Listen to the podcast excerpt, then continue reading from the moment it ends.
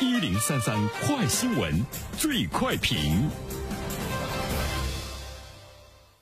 焦点事件快速点评，接下来我们关注一月二十号全国人大常委会通过了家庭教育法草案。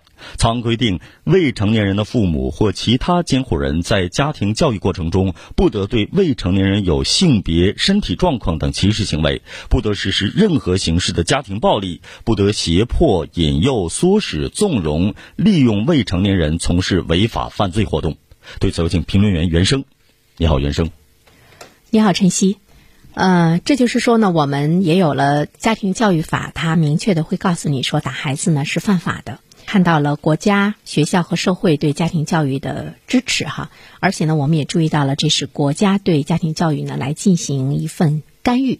具体呢，也规定了公安机关、人民检察院、人民法院干预家庭教育的情形和主要的措施，还有呢强制家庭教育指导的实施。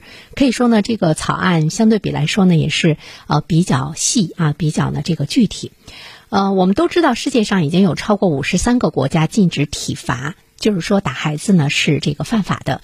但是呢，在我们中国传统的这个教育中，我们经常呢会听老人说，或者是我们自己心里也有这样的一个想法，棍棒底下出状元。但是呢，这种观念呢并不是呢正确的哈。呃，因为我们的家庭教育对每一个人、每一个家庭，甚至于对社会呢都有非常重要的意义啊。它是我们人生的最初的学校。如果呢你对孩子是暴力的话，那么这个孩子传递给社会更多的呢也是暴力。所以说我们也看到，对于这一部分法律来说呢，我们也提到了说，它呢是对社会、对国家来说是一项福祉。呃，第二方面的话呢，家庭的暴力，当然我们更多的呢是在说这个体罚，它并不足以呢使儿童改善行为，它很可能呢会将儿童挤下黑暗的深渊。这是呢我国著名的教育家陶行知呢说过的一句话。而且呢，家庭中的暴力教育对孩子的一生呢都会产生影响。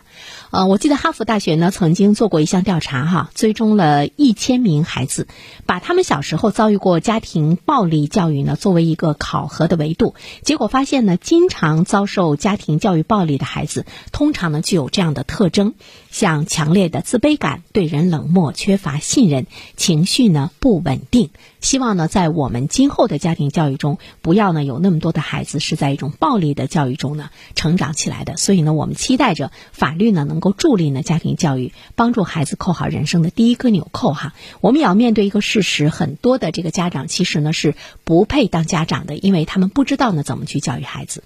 最后一点的话呢，其实我们想要谈一下所谓的家庭教育的这种暴力。我们从这部法律中，可能我们更多感觉到的是一种呢，这个打孩子是犯法的哈，是呃这样的暴力。其实，在现实生活中，谈话的方式还有语言也呢是这个暴力。也许呢，有很多的家长说我从来不打孩子，但是呢，你在和他的这个交流的过程中，包括呢你的这种讽刺、嘲讽、侮辱和贬低，对于孩子来说呢，都是呢这个暴力哈。它相对比肢体暴力来说，这种暴力带来的伤害呢更隐秘，也更难消除，甚至于呢会更影响孩子们的一生。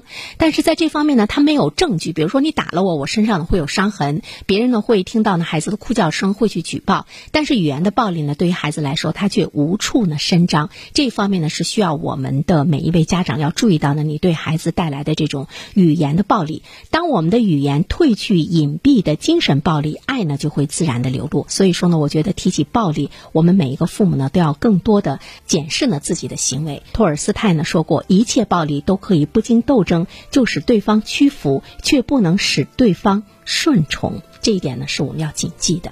好了，晨曦、嗯、感谢原生。各位听友大家好，感谢始终如一收听原生评论。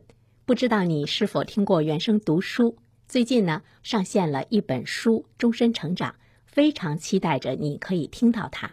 终身成长这本书很有名气啊，它坐镇亚马逊心理类畅销榜已经有十年的时间。这本书呢是向我们讲述思维模式会对我们的行为方式产生深远的影响，可以决定我们成为什么样的人。它颠覆了传统成功学的观念。您可以搜索原声解读终身成长就可以听到喽，谢谢你。